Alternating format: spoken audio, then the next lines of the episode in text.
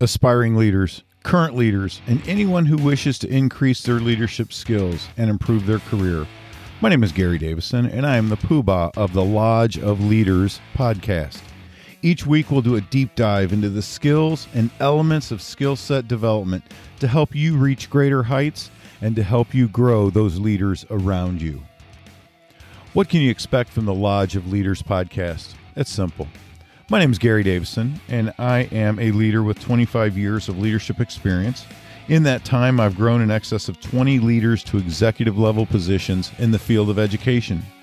I've been a teacher, assistant principal, principal, university faculty member, a board member on many charities, in addition to the roles I've held outside of the field of education. These all give me a very unique perspective that I can bring to helping to grow you and the leaders around you. After you embrace the thoughts, beliefs, and actions of the systems that I've put into place, it's my belief that you will see your own leadership skills improve and thus your career will prosper. You can expect to grow and you can expect to grow those around you if you put the work into your skill set and you're honest with your feedback. Remember, friction makes for growth, and we will grow.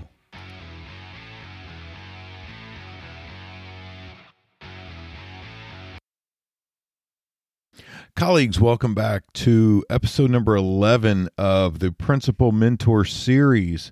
Today, we're going to talk about leading with your personal brand. Principals can establish a solid culture within their schools and organizations if they have an effective personal brand. Your staff and your students, as well as your community, will know who to follow by what you are all about they will believe in what you are and what you are all about. Your school ref- will reflect those core values. To have such an effective personal brand, there's some some success indicators, and I'll give those to you right now. Number one, you want to clearly define what your core values are. What are those things that are just non negotiables for you? Try and pick two to three. I, I, wouldn't say go overboard with it and having a whole list of them. Try and knock it down to just those critical, most important. Again, this is going to be short.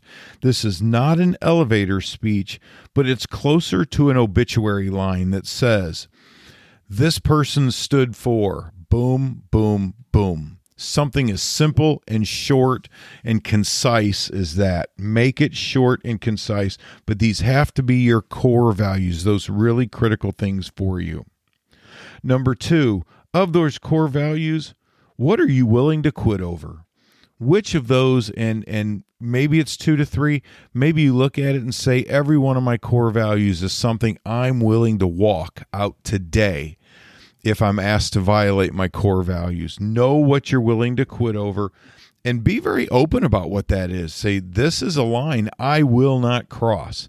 I am your leader, and we as an organization will not cross this line no matter what it what the actions are that require it.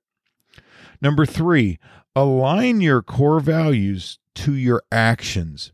When you go to make a decision uh, in a student discipline case or um, when dealing with a parent, when dealing with an upset teacher or someone who feels offended, what are your core values? And make sure that you're deciding actions that are in alignment with those core values. Number four, articulate the why you make certain decisions when you come out and make a decision, share with those around you. Share with those that hear your decision.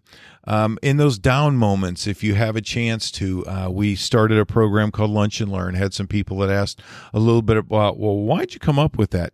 We went back to our core values of student support. Student support is one of the biggest things, and it's a non-negotiable for me that if we're going to have high rigor, we need to have we need to have student support that matches that level of rigor. Well, for that, we developed a program. And so that every time I talk about lunch and learn, I talk about that core value of why we went and made that decision. And last but not least, be consistent to those values at all times. What will completely destroy your personal brand is if you're selective over when you apply these core values when you use them in certain decisions. And some people will look at you as a very weak leader if you stand on them sometimes, but you give on them on other times. Even when you have to make the most difficult of decisions, when you know there's no good outcome here, but you've got to stand on your on your core values, those things that you are willing to quit over. Best example I can think of is that all of the schools I've been leading, um, elementary schools, high schools, and other high schools, um, they all had the same foundation for me. So my personal brand centers around having a high spirit and energy, having high student support, giving lots of autonomy, giving lots of feedback, and having a very low tolerance for those people that are not putting the organization first, what we stand for.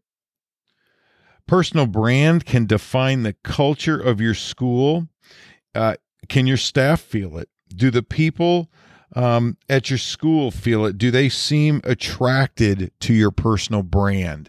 If you have a personal brand that really stands out and it's and it's active in everything you do, people will seek out joining your organization because of your personal brand. Leaders, as a walkout today, I've got an action for you. I want you to pick one value just simply one of your core non negotiable values. And I want you to center that in all of your discussions this week the decisions that you make, the discussions with your team that you have, with teachers, with students, with families, with everyone you talk to. Center in on that core belief do that for two weeks and then i want you to sit back and watch what happens watch what the conversations are that people now start having with you about things that are important to you. It will bleed over. And I think you will be so impressed that you're having such an impact in such an important area to you as your core belief. So you can develop your personal brand. That brand will be the thing that will lead your school. Lodge members, thanks for listening today to the Lodge of Leaders podcast. Before we go, I have a request. If you like today's episode, please add a review of the Lodge of Leaders podcast on either Apple Podcasts or whichever platform you've been listening. You can join the Lodge by going to drgarydavison.com and leaving me a comment, or simply going to questions at lodgeofleaderspodcast.com. All of the questions and comments will be part of upcoming episodes. Until we meet again, please remember that experience is not the best teacher, feedback is.